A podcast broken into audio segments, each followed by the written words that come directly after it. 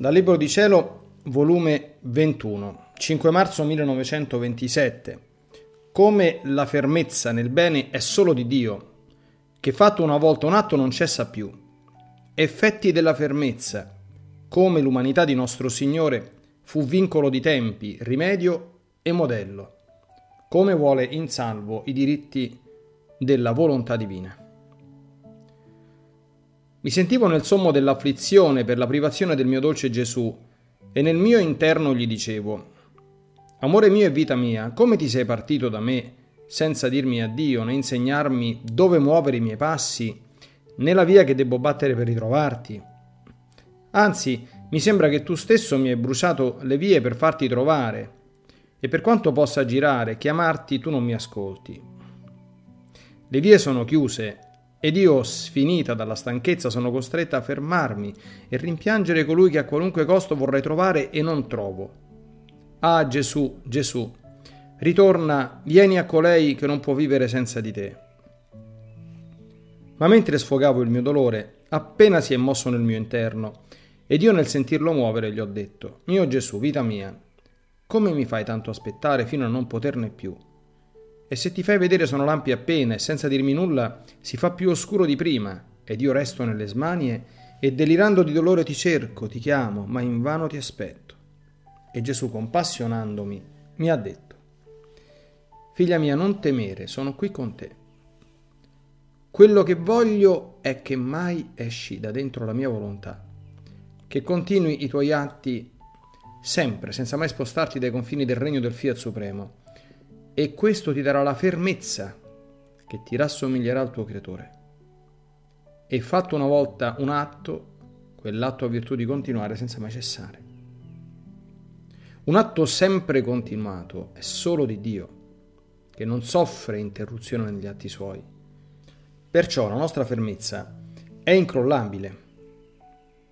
Estendendosi ovunque con la nostra immensità, rende senza interruzione i nostri atti e ovunque ci poggiamo troviamo la nostra fermezza che ci fa il più grande onore, ci fa conoscere Parente Supremo, Creatore di tutto, e rende inesorabile il nostro essere e gli atti nostri. Perché dovunque vogliamo poggiarci, troviamo la nostra fermezza che tutto sostiene. Figlia mia, la fermezza è natura e dote divina, ed è giusto che diamo questa partecipazione e dote di natura divina a chi deve essere figlia del nostro fiat divino e vivere nel regno nostro. Sicché il continuare i tuoi atti in essa senza mai interromperli fa conoscere che già sei in possesso della dote della nostra fermezza. Quante cose dice la fermezza. Dice che l'anima si muove solo per Dio. Dice che si muove con ragione e con puro amore, non con passione e con interesse proprio. Dice che conosce il bene che fa e perciò sta ferma in esso senza mai interromperlo. La fermezza dice con caratteri incancellabile. Qui c'è il dito di Dio. Perciò si ferma negli atti tuoi ed avrai la nostra fermezza divina nel tuo operare. Onde dopo ciò stavo seguendo i miei atti nel supremo volere, e giunta al punto di seguire gli atti di Gesù da che fu concepito nel seno dell'Immacolata Regina, fino a che morì sulla croce, il mio adorabile Gesù, facendosi sentire di nuovo nel mio interno, mi ha detto, Figlia mia, la mia umanità venne sulla terra come in mezzo ai tempi per riunire il passato, quando la pienezza della mia volontà regnava nell'uomo, nella creazione, tutto era suo dovunque teneva il suo regno, la sua vita operante e divina. Ed io, racchiuso in me questa pienezza del mio volere divino e vincolando i presenti, mi feci modello, primo per formare i rimedi che ci volevano, gli aiuti, gli insegnamenti che occorrevano per guarirli, e poi vincolavo i posteri alla pienezza di quella volontà divina che regnava nei primi tempi della creazione.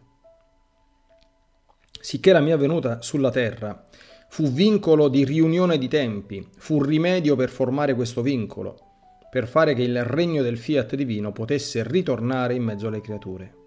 Fu modello che faceva per tutti, che modellandosi restavano rannodati nei vincoli da me fatti.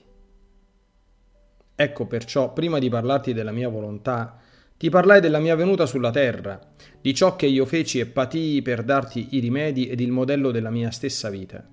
E poi ti parlai del mio volere. Erano vincoli che formavo in te ed in questo vincolo formavo il regno della mia volontà. E per segno di ciò sono le tante conoscenze che ti ho manifestato su di essa ed il suo dolore che non regna con tutta la sua pienezza in mezzo alle creature ed i beni che promette ai figli del regno suo. Quindi io continuavo a pregare e mi sentivo mezza assopita, quando tutto all'improvviso sentivo parlare a voce alta dentro di me. Ho fatto attenzione ed ho visto il mio amato Gesù con le braccia in alto, in atto di abbracciarmi, che mi diceva con voce forte, Figlia mia, io non chiedo altro da te che tu sia la figlia, la madre, la sorella della mia volontà che metti in te in salvo i suoi diritti, il suo onore, la sua gloria. E questo lo diceva con voce alta e forte.